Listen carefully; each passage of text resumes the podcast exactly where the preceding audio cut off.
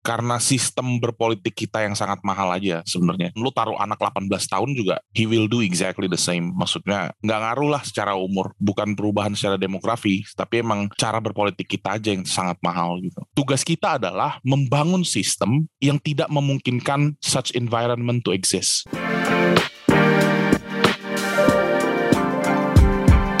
Hai sahabat T C I D, kalian sedang mendengarkan podcast Suara Akademia, ngobrol seru isu terkini bareng akademisi.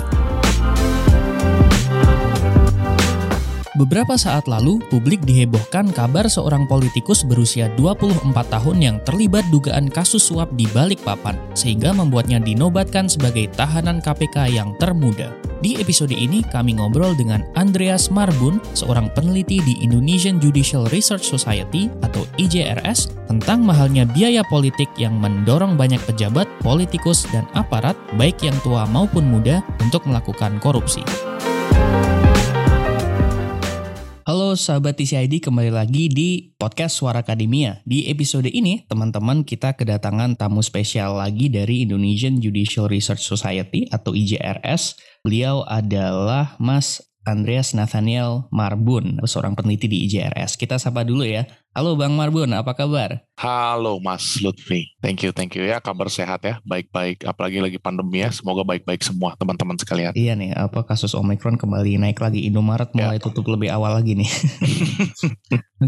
Mas Marbun, jadi di I J R S ini posisinya sebagai apa sih Mas? Saya sebagai peneliti di I J R S, mainly isu-isu criminal justice reform ya, banyakan ya, kayak kasus korupsi, narkotika ya, gitu-gitulah, isu-isu criminal justice reform, reformasi sistem peradilan pidana. Oke, okay, cukup ada irisannya, jadi cocok ya, ya ngobrol hari ini yang temanya adalah, nih saya mau belum jelasin kita ngobrol apa nih. Ini Mas, kemarin kan kalau Mas Marbun dengar, pasti dengar lah ya harusnya ya, uh, orang peneliti korupsi juga kok. Ada nama Nur Afifah Balkis nih yang jadi sorotan sempat di media gitu di bulan Januari ini. Itu adalah bendahara umum di Dewan Pimpinan Cabang Demokrat ya, tapi yang di Balikpapan. Beliau waktu itu ditahan oleh K P K ya karena terlibat dalam kasus dugaan suap yang juga melibatkan Bupati Penajam Paser Utara di Kalimantan ya. Nah, tapi yang yang menjadi uh, waktu itu heboh di media dan di publik itu adalah usianya ya Mas ya. Waktu itu kalau nggak salah ditaksir sekitar dua puluh empat tahun yang membuatnya dinobatkan jadi salah satu tahanan K P K yang paling muda gitu. Kalau kita biasanya dengar tahanan korupsi itu kan biasanya yang sudah tua-tua atau posisinya di atas atau politikus atau apa gitu yang yang sudah cukup senior gitu. Tapi ini kayak lumayan baru gitu di telinga publik nampaknya ya. Usianya masih kayak lulus kuliah gitu usianya. Nah, Bang Marbun, saya mau tanya nih sebagai awalan. Waktu kasus itu pertama muncul, apa sih yang ada di benak Mas ketika mendengar kabar itu gitu? Misalnya adakah corak khusus gitu yang Mas amati dalam kasus yang melibatkan koruptor muda ini, atau this is just business as usual, cuman kebetulan muda aja gitu? Kalau ditanya ketika ini kejadian ya, sebenarnya ada dua ekspresi ya, kaget dan nggak kaget sebenarnya. Kenapa kaget? Karena tadi sebagaimana Mas Lutfi udah bilang, korupsi itu biasanya nggak di rentang usia yang sedemikian muda. Kita ambil misalnya contoh saat ini yang punya data set bagus ya tentang usia korupsi itu bisa diambil dari contohnya dari Beritagar ya. Di Beritagar okay. Itu dia punya data hampir dua ribu perkara korupsi, seribu sembilan ratus lima puluh satu kalau nggak salah. Paling rendah usia dia yang masuk kategori dia itu usia tiga puluh sampai tiga puluh sembilan. Nah, itu ada lima ratus lima puluh tiga kasus. Nah, yang mayoritas tuh orang di empat puluh sampai empat puluh sembilan dan juga lima puluh sampai lima puluh sembilan usianya ya, empat puluh sampai empat puluh. Jadi usia dua puluh sampai tiga puluh itu bahkan nggak masuk data set gitu. Oh. Jadi kalau ada kasus kasus kayak yang di Kalimantan ini tentu gue kaget ya, karena ini betul ya K P K juga udah sempat singgung ya, ini yang paling muda yang pernah ditangkap, jadi kaget. Tapi on the other hand, tadi gue bilang ada dua ekspresi ya, on the other hand sebenarnya gak kaget-kaget banget gitu, karena ini keniscayaan ya.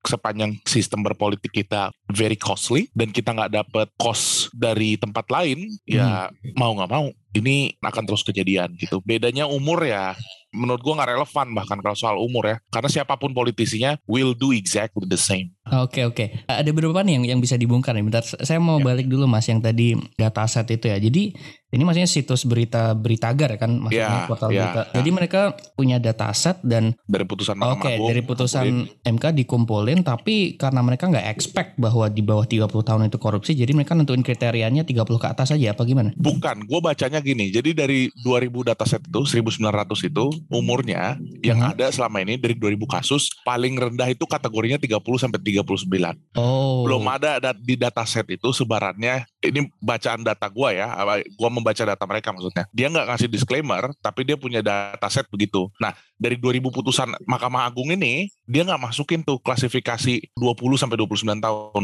Usia di atas tujuh puluh aja ada datasetnya. Oh. Tapi di, di, di range dua puluh sampai dua puluh sembilan itu nggak ada. Dan gua bisa memahami, karena selama ini kan penelitian di bidang korupsi ya, gua juga banyak hmm. penelitian di bidang korupsi, jadi ngerti gitu, kayaknya emang nggak ada ya. Gua juga kalau ditanya, ada nggak? Mungkin ada, tapi gua mungkin miss ya, atau lupa satu dua mungkin saking sedikitnya sampai nggak ada in my mind gitu kayak korupsi semudah ini gitu. Jadi itu dengan kata lain uh, si yang kasus kemarin ini bukan hanya termuda tapi mungkin kayak for the first time in a very long while gitu yang dia akhirnya di bawah tiga puluh tahun muncul gitu kasusnya mungkin, gitu. Mungkin ada tapi gak tercatat karena oh, okay. data di Mahkamah Agung sendiri kan ini kan misalnya kita ambil dari putusan ya kan gak semua putusan diupload ke yeah, yeah. internet gitu. Mungkin ada tapi kita gak kenal gitu kayak karena kasusnya kecil atau di daerah terpencil gitu mungkin gitu ya. Kalau ini kan kenapa kasus ini booming kan dia bendahara umum partai di okay. Penajam Jab, terus jabatannya lumayan oke okay, gitu.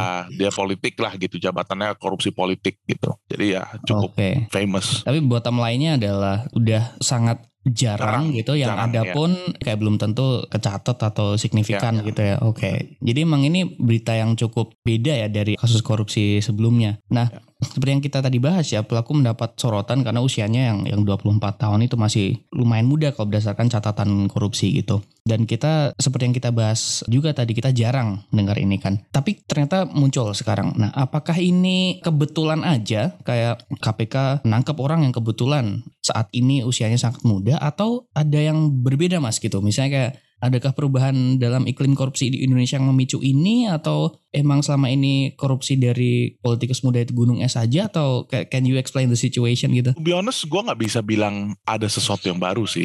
Tadi gue sempat singgung sedikit ya. Hmm. Menurut gue ini justru kebetulan muda aja. Gak bisa kita bilang ada pola atau demografi yang baru, yang beda sehingga hmm. membuat anak muda jadi pengen lebih korup ketimbang sebelumnya gitu. Enggak sih, menurut gue itu kesimpulan yang harus kalau sedemikian banyak kasusnya mm-hmm. secara signifikan beda gitu ya, gue baru bisa tarik kesimpulan itu. Tapi sekarang kan kayaknya insidental ya, maksudnya ini juga tadi sebagaimana kita udah bilang, ini jarang banget kasus anak muda korupsi. Jadi gue bilang enggak lah ini karena sistem berpolitik kita yang sangat mahal aja sebenarnya. Jadi siapapun sekarang dua puluh empat tahun, lu taruh anak delapan belas tahun juga he will do exactly the same. Maksudnya enggak ngaruh lah secara umur, bukan perubahan secara demografi, tapi emang cara berpolitik kita aja yang sangat mahal gitu. Berarti environmentnya gitu ya, kayak maksudnya betul, lu betul. Cemplungin anak usia ya. Berapapun kalau emang lingkungannya ya. Seperti itu ya. Yang tadi sangat mahal tuh maksudnya gimana Mas? Itu udah bukan rahasia umum ya di Indonesia tuh berpolitik itu mahal banget biayanya maksudnya hmm. lu harus kampanye kalau gak kampanye bahkan lebih sedih lagi sebenarnya eh, ini banyak ya di daerah kita sekali sehari-hari ya hmm. kalau calon turun ke daerah itu justru dipalak sama masyarakatnya ngerti gak dipalak tuh kayak gimana tuh? Kalau dia gak ngasih duit malah rakyatnya ngambek gitu. Jadi kayak misalnya kampanye nih politisi ya datang ke daerah terus rakyatnya justru yang masa gak bawa apa-apa masa gak ada oleh-oleh gitu-gitu loh ngomongnya. Oh jadi kayak in the form of ini apa kayak misalnya duit kaget subuhan gitu ya? Du- atau... Bisa duit kaget subuhan bisa bisa juga ya minimal beli-beli souvenir lah kayak beli baju dapat kaos gitu atau dapat apa itu kan pakai duit ya padahal kalau hmm. idealnya berpolitik misalnya justru harusnya dari grassroots movement harusnya masyarakat yang ngasih duit ke politisi karena masyarakat punya suara yang perlu untuk dibawa oleh politisi. Jadi konsepnya harusnya dirubah ya, tapi kalau di kita kan enggak gitu ya. Jadi kayak lingkaran setan. Jadi, Jadi politisi mak- maksudnya harusnya masyarakat membantu kayak fundraising betul, gitu. Betul, betul. Ya, okay. Harusnya begitu supaya enggak tergantung sama duit-duit kayak gini, entah duit korupsi atau duit biasanya yang paling banyak sih kalau ini isunya isu di Indonesia tapi penelitiannya nggak hmm. terlalu banyak le- lebih banyak penelitiannya di Amerika Serikat isunya itu kalau di Indonesia kan korupsi ya duit dari politisi banyak dari korupsi kalau di U S tapi ini pembelajaran penting di Indonesia juga menurut gua itu duit dari perusahaan-perusahaan besar gitu gini banyak orang nyuap minta tambang izin tambang gitu ya izin tambang oke okay. Nanti dikasih sama gubernurnya supaya gubernurnya tahun depan bisa ikut pemilu lagi gitu. Jadi paham ya jadi kayak lingkaran setan gitu. Balik dikit Mas, gimana tadi yang? Uh, misal gue pengusaha tambang. Yeah, yeah. Oke, gue minta izin ke gubernur, Pak Gubernur, saya minta izin tambang dong gitu. Oh. Gubernurnya bilang, oke okay, gue kasih, tapi in return lu bayarin gue kampanye ya untuk pemilu berikutnya. Oke, okay, semacam kontrak um, politik gitu ya? Iya, tapi kontraknya ke pengusaha. Hmm. Nah, padahal kita pengennya ordinary people kan juga dapat suara, dapat representasi gitu. Makanya harusnya kayak pengusaha itu adalah kita, paham nggak? Masyarakat, kita bayar sebisa kita, tapi berame-rame ya, semampu kita untuk bawa aspirasi kita. Entah gitu ke siapapun lah, ke gubernur, ke anggota D P R gitu. Tapi sekarang keadaannya enggak. Mereka cukup datang ke beberapa pengusaha, duitnya juga banyak ya. Cukup ngumpulin lima pengusaha itu nge-cover duit dari seribu masyarakat misalnya gitu. Nah, itu yang gue bilang memaksa para gubernur, para politisi lah in general untuk dalam tanda kutip ya, tunduk pada akses finansial dari pengusaha. Akhirnya siklus korupsi itu gitu-gitu terus. Itu udah rahasia umum lah menurut gue. Itu dari dulu itu begitu terus gitu singkatnya. Ya yeah, oke. Okay. Yang menyebabkan lingkaran setan ini sebenarnya uh, apa sih mas? Kayak culture korupsinya atau emang regulasi terkait pemilu atau governance-nya kurang oke okay, gitu? Kalau misalnya kita bandingin sama negara-negara yang nggak ada kayak giniannya gitu. Kenapa di Indonesia ini prevalen gini? Di negara lain juga sebenarnya kalau politisi nerima duit dari pebisnis itu negara lain juga begitu. Bahkan di negara okay. maju sekalipun. Jadi to be fair, ini nggak cuma isu di Indonesia. Oke, okay, yang apa super PAC di U S gitu. Super PAC di U S betul, kayak gitu-gitulah. Kalau ditanya penyebabnya apa, ini kayak chicken and egg problem ya, ayam dan telur lah. Kita jadi kayak nyari ketek ular gitu, nggak akan ketemu mana sumbernya gitu. Kalau ditanya tadi poinnya adalah apa yang menyebabkan, gue nggak bisa bilang culture juga, karena kita kan kalau ngomongin culture nggak beragam juga ya. Tapi entah kenapa kalau urusan ini semua sama-sama doyan korup ya. Jadi gue juga nggak bisa jawab gitu untuk penyebabnya apa. Tapi in the end yang gue bisa dorong sih sebenarnya ketimbang kita nyari sebabnya apa, jauh lebih baik kita bicara bagaimana cara memperbaikinya. Menurut gue itu lebih relevan untuk jadi topik pembahasan ke depan di kalangan masyarakat ya. Ketimbang kita nyari-nyari terus akarnya apa. Meskipun gue pernah ngobrol juga sama teman gue kayak gini. Teman gue agak against sama stance gue untuk mencari solusinya, karena menurut dia kita nggak akan bisa cari solusi yang proper tanpa kita temukan akar masalahnya di mana. Nah, jadi ada both sides ya. Tapi kalau stance gue, gue kurang bersemangat lah untuk ngorek-ngorek misalnya, ini salah dari siapa nih, dari budaya, dari ini, dari itu. Menurut gue, ya oke, okay, semua punya andil, kita nggak akan selesai ngobrol itu gitu. Mendingan kita bicara solusinya gitu. Nah, emang kalau kata teman lo ini yang yang katanya akar masalahnya nih harus diungkap, itu dia argumennya apa? Emang akar masalahnya pernah sharing gitu nggak? Iya pernah. Kita pas bahas ini dia selalu argumennya karena kita nggak akan pernah temukan solusi yang benar kalau kita belum menemukan akar masalahnya. Dan ketika gue ngomong akar masalahnya, kita harus bertanya bukan salah siapa, tapi salahnya di mana. Hmm. Kita seringkali nyari-nyari siapa yang salah untuk blaming aja. Oh politisi salah, oh penegak hukum salah, oh gubernur salah. Bukan, yang kalau kita ngomongin akar kayak tadi itu kita diskusi. Biaya politiknya mahal, nah itu akarnya. Siapapun ditaruh di situ, bahkan gua sekalipun mungkin bakal do corrupt gitu loh, bakal melakukan korupsi kalau begitu sistemnya, environmentnya. Nah itu akar. Oke okay, oke. Okay. Nah tadi kan berarti kan ini masalah-masalah sistemik ya. Apa yang tadi biaya berpolitik atau biaya kampanye yang luar biasa mahal gitu yeah. di mana-mana, dan bahkan ketika sudah di office pun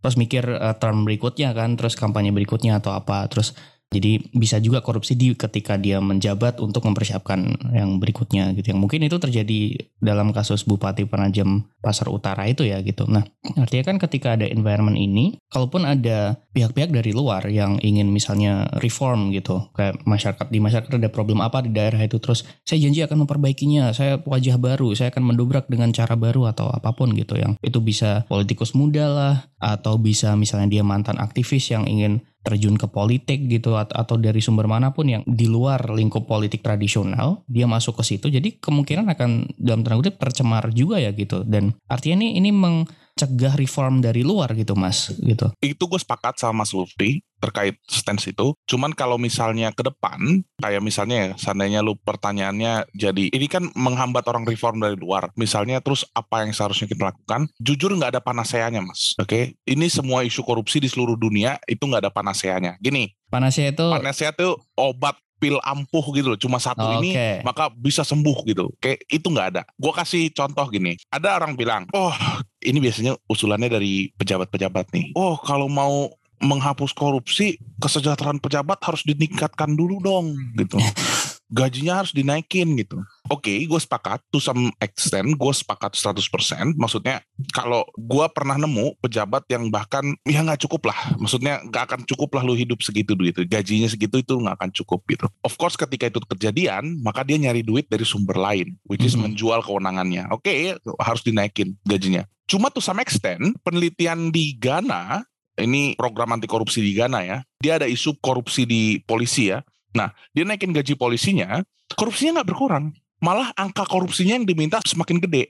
Tadinya korupsi seratus ribu gitu ya, terus dinaikin gajinya, seratus ribu jadi gak berarti bagi polisinya. Dia mintanya jadi tiga ratus gitu. Karena standarnya udah tinggi ya? Standarnya jadi lebih tinggi, ngerti kan? Okay. Jadi yeah. Naikin gaji. Udah dibayar sama, sama negara nih sekian, masa yeah. masih gitu ngasih uh, uh, gitu. duitnya gitu ya? Okay. Betul, jadi dikasih gaji, oke okay, itu bisa menurunkan niat orang untuk lebih korup gitu. Tapi gak panasea, karena toh tambah gede minta duitnya gitu. Itu kan temuan menarik. Oke, itu satu. Kedua, ada lagi. Ini pernah gue tulis juga sebenarnya di Conversation ya, tentang mempidana illicit enrichment ya, memperkaya diri secara tidak sah. Menurut gue itu solusi yang cukup baik sebenarnya. Memperkaya ba- tidak ba- sah itu gini. Bagi teman-teman itu, yang yang belum baca, backgroundnya kayak gimana tuh Mas? Uh, Oke, okay.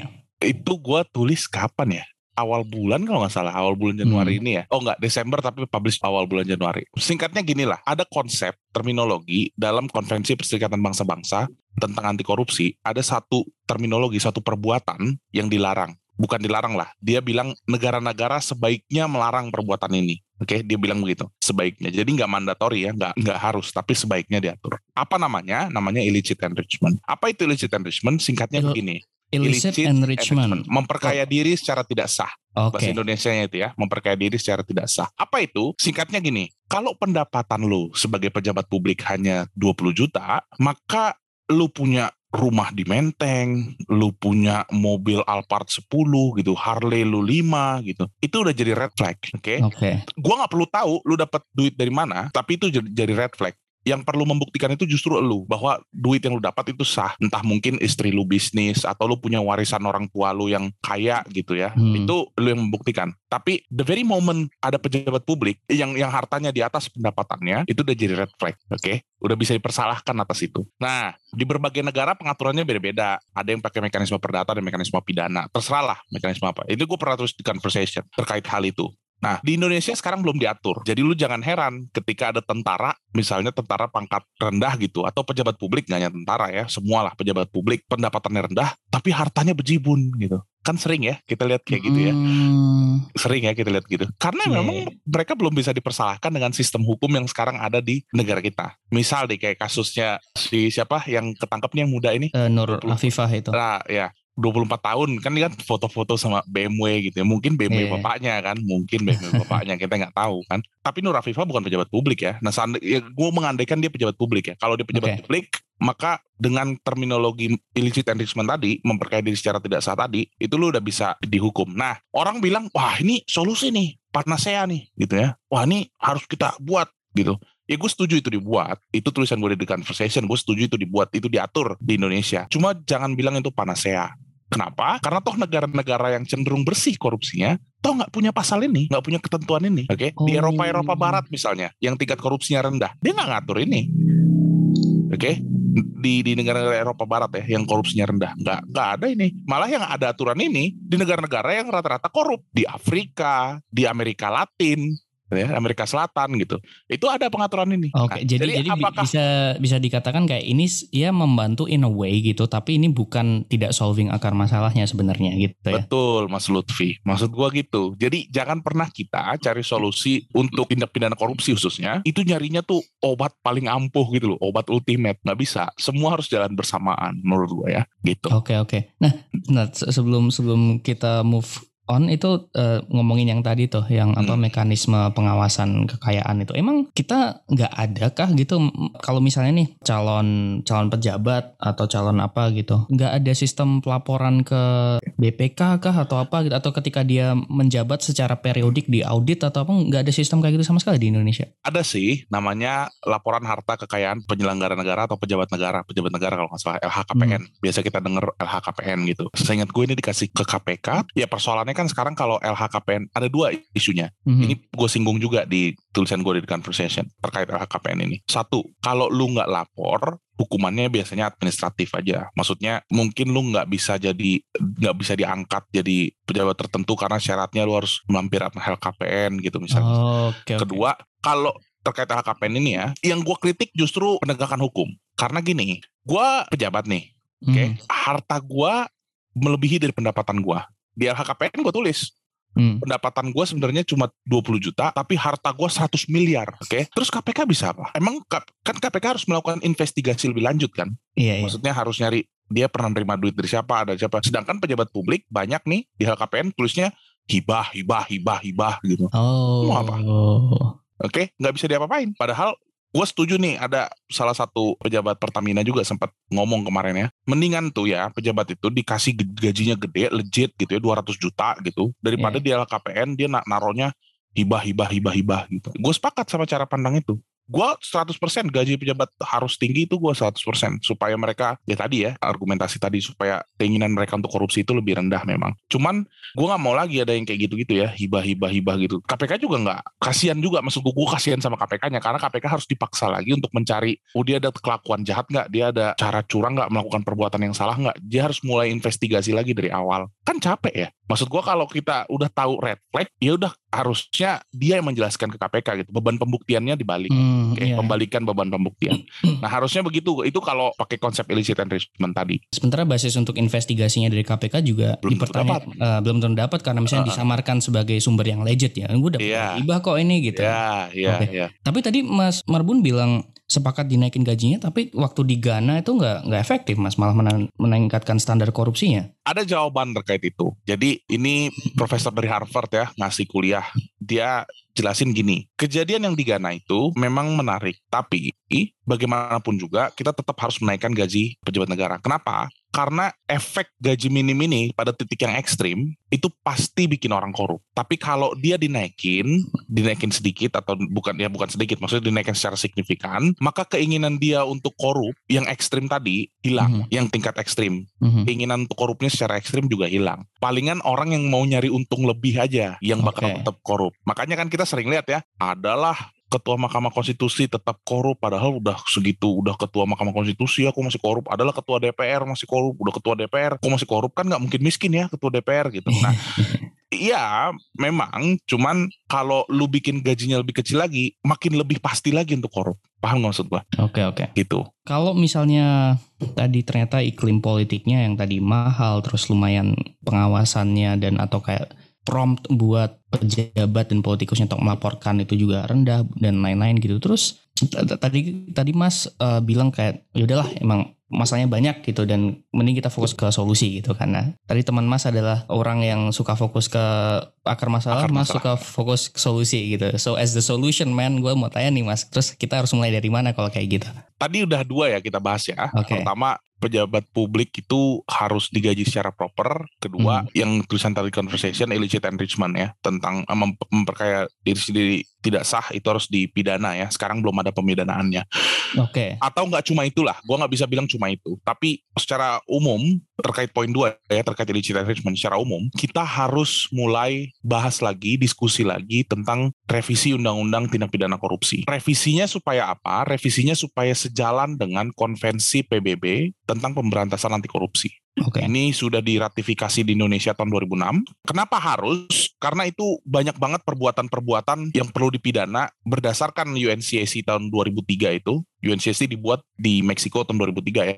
Hmm. Tapi belum dipidana di Indonesia. Kenapa belum dipidana di Indonesia? Wajar. Undang-undang tindak pidana korupsi kita dibuat tahun dua ribu satu terakhir. Revisinya terakhir dua ribu satu. Dibuat sebenarnya terakhir sembilan puluh sembilan, terus direvisi tahun dua ribu satu. Sedangkan konvensi P B B anti korupsi dibuat tahun dua ribu tiga. Ingat gue diratifikasi Indonesia kemudian dua ribu enam. Perbuatannya banyak yang kita belum atur. Ada begitu hmm. banyak. Oke, okay? Nah itu perlu diatur segera supaya kita inline dengan cara-cara pemberantasan korupsi standar internasional. Oh, kalau okay. diratifikasi itu belum tentu diterapin ya berarti ya? Belum tentu. Maksudnya utamanya pemidanaannya. Itu kayak oh, tadi okay. itu illicit enrichment, itu kan nggak serta-merta. Harus pakai proses legislasi baru lagi. Nah, itu bare minimum lah. Minimum lu laksanakan itu. Pidana terkait itu belum... Belum diatur uh, belum, di Indonesia. Belum diatur ya. di Indonesia. Ta- hmm. Tapi misalnya ketika ada pejabat dengan harta yang diduga dari korupsi atau apa, bukankah ada yang...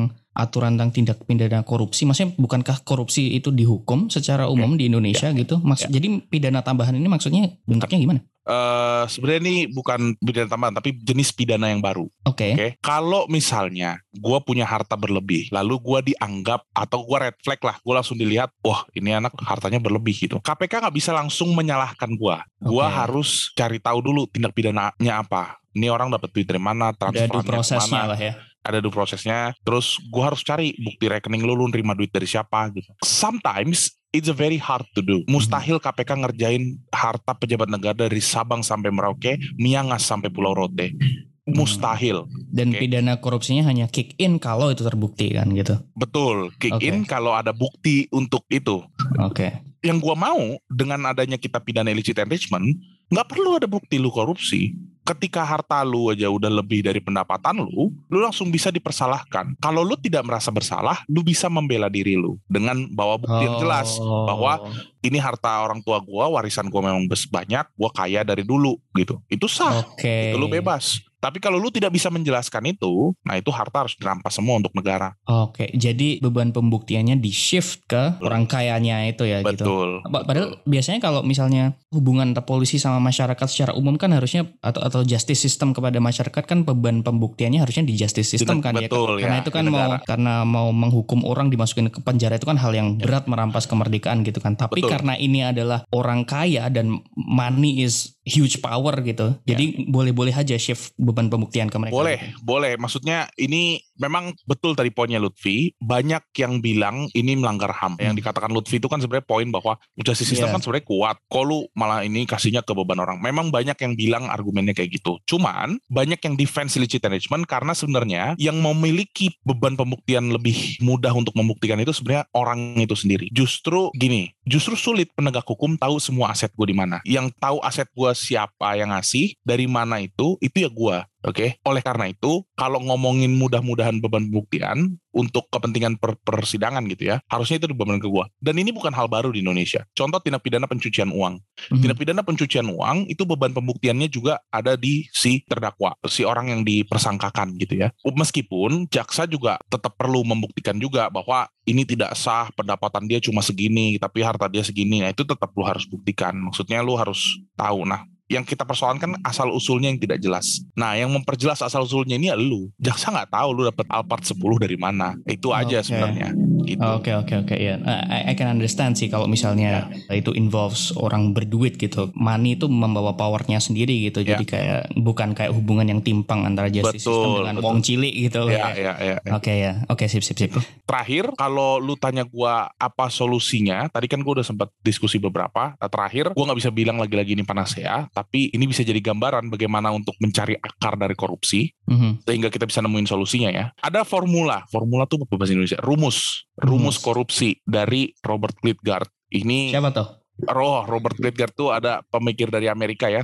Dia okay. ahli di bidang anti korupsi juga. Rumus dia tuh gini, korupsi sama dengan monopoli ditambah diskresi dikurang akuntabilitas. Waduh, okay. pelan-pelan Mas, gimana tuh? Coba kita oh, bedah tuh. Gue ulang ya. Korupsi, yeah, yeah. korupsi, korupsi sama dengan monopoli mm-hmm. ditambah diskresi. Diskresi itu? Diskresi itu kewenangan yang dimiliki untuk melakukan atau tidak melakukan sesuatu, tapi lu nggak ada, nggak bisa dihukum atas hal itu. Gue bisa oh, bilang kewenangan gitu. Pejabat lah ya gitu. Gue ya bisa pejabat, tapi bisa juga sebenarnya pejabat swasta.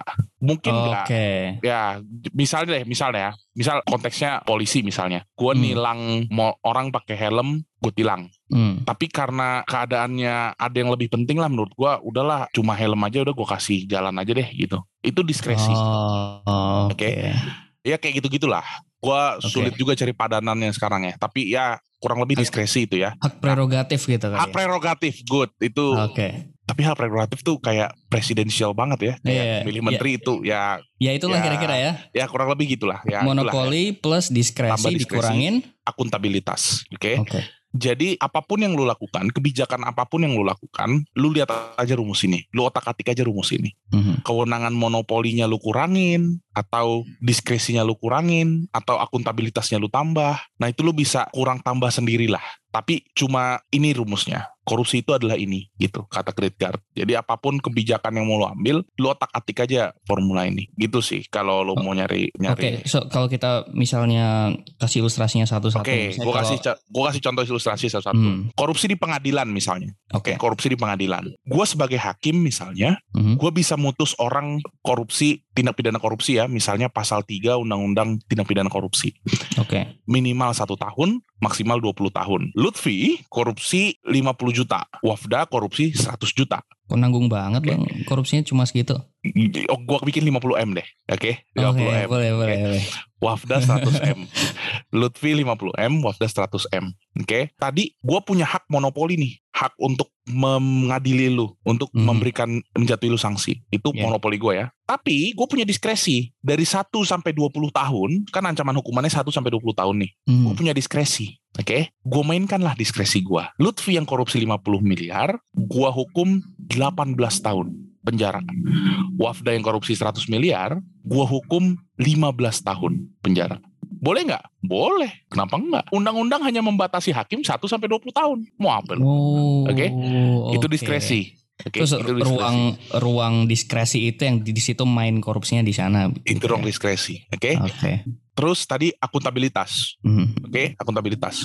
Gua ya, gua punya sih putusan, tapi putusan diupload ke internet itu baru-baru ini ya, eh, nggak baru-baru ini lah, sepuluh tahun belakangan lah, sepuluh tahun belakangan. Sebelum-sebelumnya belum ada. Nah yeah. itu program Mahkamah Agung untuk meningkatkan akuntabilitas hakim. Mm. Oke, okay. Nah tapi tadi gue ngasih lu delapan belas, gue ngasih Wafda lima belas, apa akuntabilitasnya? Kan gak bisa, itu kebebasan hakim ya, independensi hakim gitu. Itu gue cuma naruh lah, hal meringankan gitu ya, Lutfi sopan gitu, atau Wafda sopan gitu. Uh, ya itu gue bisa bikin lah. Gak ada kayak review pasca putusan atau apa gitu? Ya bisa, tapi kalau banding. Kalau banding ke pengadilan tinggi terus kasasi ke Mahkamah Agung ya, itu kan teknis peradilan lah. Tapi gue sebagai hakim untuk ngomongin angka ya, itu ya bisa. Gue punya diskresi yang cukup. Nah kalau lu mau kurangi ini, eh, maka di, harus dibuat range yang lebih jelas. Misal kalau Lutfi korupsi segini, korupsinya di sektor apa gitu, korupsinya di bencana hmm. alam, nah itu range-nya satu sampai tiga tahun atau delapan belas sampai dua puluh tahun gitu. Misalnya okay. kayak gitu. Itu cara itu art- artinya diskresinya dikurangi karena ada standar yang lebih jelas gitu ya. Betul. Itu okay. kita mainin rumus Robert Klitgaard gitu. Oke okay, oke okay, oke okay. dan, dan ini bisa diterapkan mungkin gak hanya di lingkungan pengadilan, tapi juga di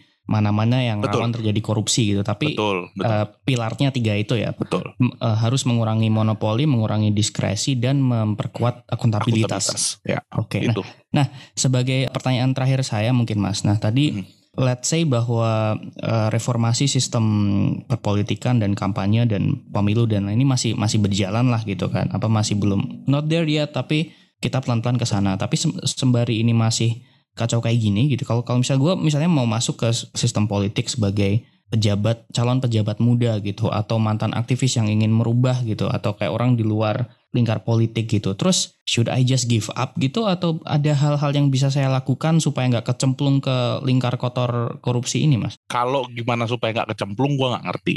Oke, okay. Jawabannya gue juga nggak tahu. Kalau gimana nggak kecemplung, tapi okay. should we lose our hope? Menurut gue jangan ya, karena hmm. that's the only thing that we have. Apalagi yang lu punya selain hope ya? Cuma itu aja. Kalau lu udah lose hope ya, nanti lu kayak yang inilah orang-orang di timeline Twitter ya, aduh gue pengen deh jadi warga negara New Zealand gitu, gue pengen jadi negara apa Skandinavia kayak gitu-gitu ya. Oke, okay, your choice gitu. Tapi Indonesia itu salah satunya yang kita punya saat ini at least, dan it's worth it untuk kita perjuangkan. Dan kalau lu tanya misalnya sebagai reformer lu, lu harus ngapain? Tadi gue udah jelaskan beberapa okay. Kalau Mas Lutfi. Atau, atau kayak uh, misal sebagai pejabat politik baru nih, pejabat politik muda gitu, atau yang punya semangat reforming gitu. Terus kayak what should I look out for gitu, yang yang gue harus hindari gitu misalnya. Atau atau itu influence godaannya saking kuatnya sampai lu mau pinpoint pun juga tetap nggak akan ngaruh karena lu pasti kesedot gitu, bagaimana? Ya menurut gue itu keras-kerasan ginjal aja ya. Karena okay. gini, gue gak bisa salahkan juga, waduh gue kalau ngomong gini di cancel nih. Gue to some extent, to some extent, gue gak bisa salahin juga. Gue punya kawan-kawan daerah, dia ada yang P N S, ada penegak hukum yang di daerah, pinter, sama-sama dengan gue lulusan F A U I dulu kuliah. Gue kasihan juga sama nasib mereka. Mereka orang tuanya sakit stroke gitu, mereka harus biayain gitu. Sedangkan ada ya, penyakit-penyakit lain lah gitu. Terus perlu donor apa perlu apa gitu. Gajinya nggak cukup sebagai pejabat publik. Oke, okay? Gajinya nggak cukup. Ya gue nggak bisa langsung ngoyo gitu loh. Nah, itu salah lu, lu harus... itu sebagai pilihan lu sebagai pejabat publik, lu nggak boleh korup gini gitu gini gitu ya. Menurut gue itu juga quite unrealistic ya. Jadi kalau pertanyaan lu kita sebagai pejabat publik baru misalnya untuk menjauhi itu gimana, menurut gue itu dulu nggak ada jawaban, tuh keras-kerasan ginjal aja. Itu kalau lu mampu ya jalanin, kalau enggak ya gue nggak, ya tinggal tunggu waktu aja lu gitu. Maksudnya kan oke okay. pahit-pahitan aja, ntar lu kena K P K ya udah lalu tanggung resiko itu gitu maksud gue. Gitu aja. Although kita, although kita juga nggak bisa jadikan itu excuse juga kan ya bang, maksudnya. Betul, gua nggak uh, bisa jadikan uh, excuse betul. Ya. Tapi ad, maksudnya ada dinamika seperti itu yang semakin membuat semuanya menjadi rumit gitu ya. Iya, betul. Oke. Okay. Tapi nggak boleh lose hope ya, betul, tadi pesan-pesannya. Oke, okay, siap. Ada lagi uh, Mas Marbun yang mau ditambahin? Itu aja ya, dan buat masyarakat yang dengerin The Conversation nih, please, mm-hmm. please banget please. Kalau diskusi tentang anti korupsi, jangan pernah nyari panasea, jangan pernah nyari panasea, jangan pernah cari satu obat gitu, jangan. Itu nggak ada, semua udah kita lihat prakteknya best practice di luar negeri juga begitu. Dan terakhir, pemberantasan korupsi itu, ini banyak yang nulis juga, itu learning by doing, oke? Okay? Kita nggak tahu apa yang paling baik sekarang, tapi apapun upayanya ya kita coba dulu, oke? Okay? Kita belajarnya mungkin nanti. Dan untuk yang politisi-politisi muda gitu ya, kayak ketangkep tadi, itu keniscayaan. Jangan anggap itu sebagai hal baru atau hal yang wow banget. Enggak, siapapun duduk di situ kalau begitu keadaannya, it will happen eventually. Tugas kita adalah membangun sistem yang tidak memungkinkan such environment to exist. Bangun sistem politik, bangun sistem yang enggak mahal, yang affordable. Kalau lu enggak affordable, itu keniscayaan. Tugas kita itu bikin sistem yang tidak mengenable biaya politik yang mahal. Itulah Mas Lutfi. Oke, okay, oke. Okay. Uh, itu tadi adalah Andreas Nathaniel Marbun dari uh, seorang peneliti di Indonesian Judicial Research Society atau I J R S. Uh, makasih ya Bang Marbun atas sharing-sharingnya pada hari ini. Semoga bermanfaat buat teman-teman yang mendengarkan nih. Kalau misalnya teman-teman mau misalnya mau follow Bang Marbun nih, bisa di mana nih? Boleh ya. Gua oh lihat aja akun The Conversation ya. Itu kan udah ada semua tuh di situ. Ada Twitter Twitter gue, ada LinkedIn gue, ada website organisasi lembaga gue juga. Tapi bisa dilihat di website uh, I J R S ya. Atau kalau if you want to email me ya, bisa di andreas at i j r s dot por dot i d. Oke, siap. Itu tadi uh, Bang Marbun dan teman-teman juga uh, jangan lupa untuk follow T C I D di berbagai media sosial kita ada, dan juga nantikan episode-episode podcast dan tulisan-tulisan kami ke depannya, dan mungkin juga bisa featuring Bang Marbun lagi ya ke depannya. Jadi Uh, stay tune teman-teman. Itu aja, uh, sampai jumpa teman-teman. Kalian telah mendengarkan podcast Suara Akademia, ngobrol seru isu terkini bareng akademisi.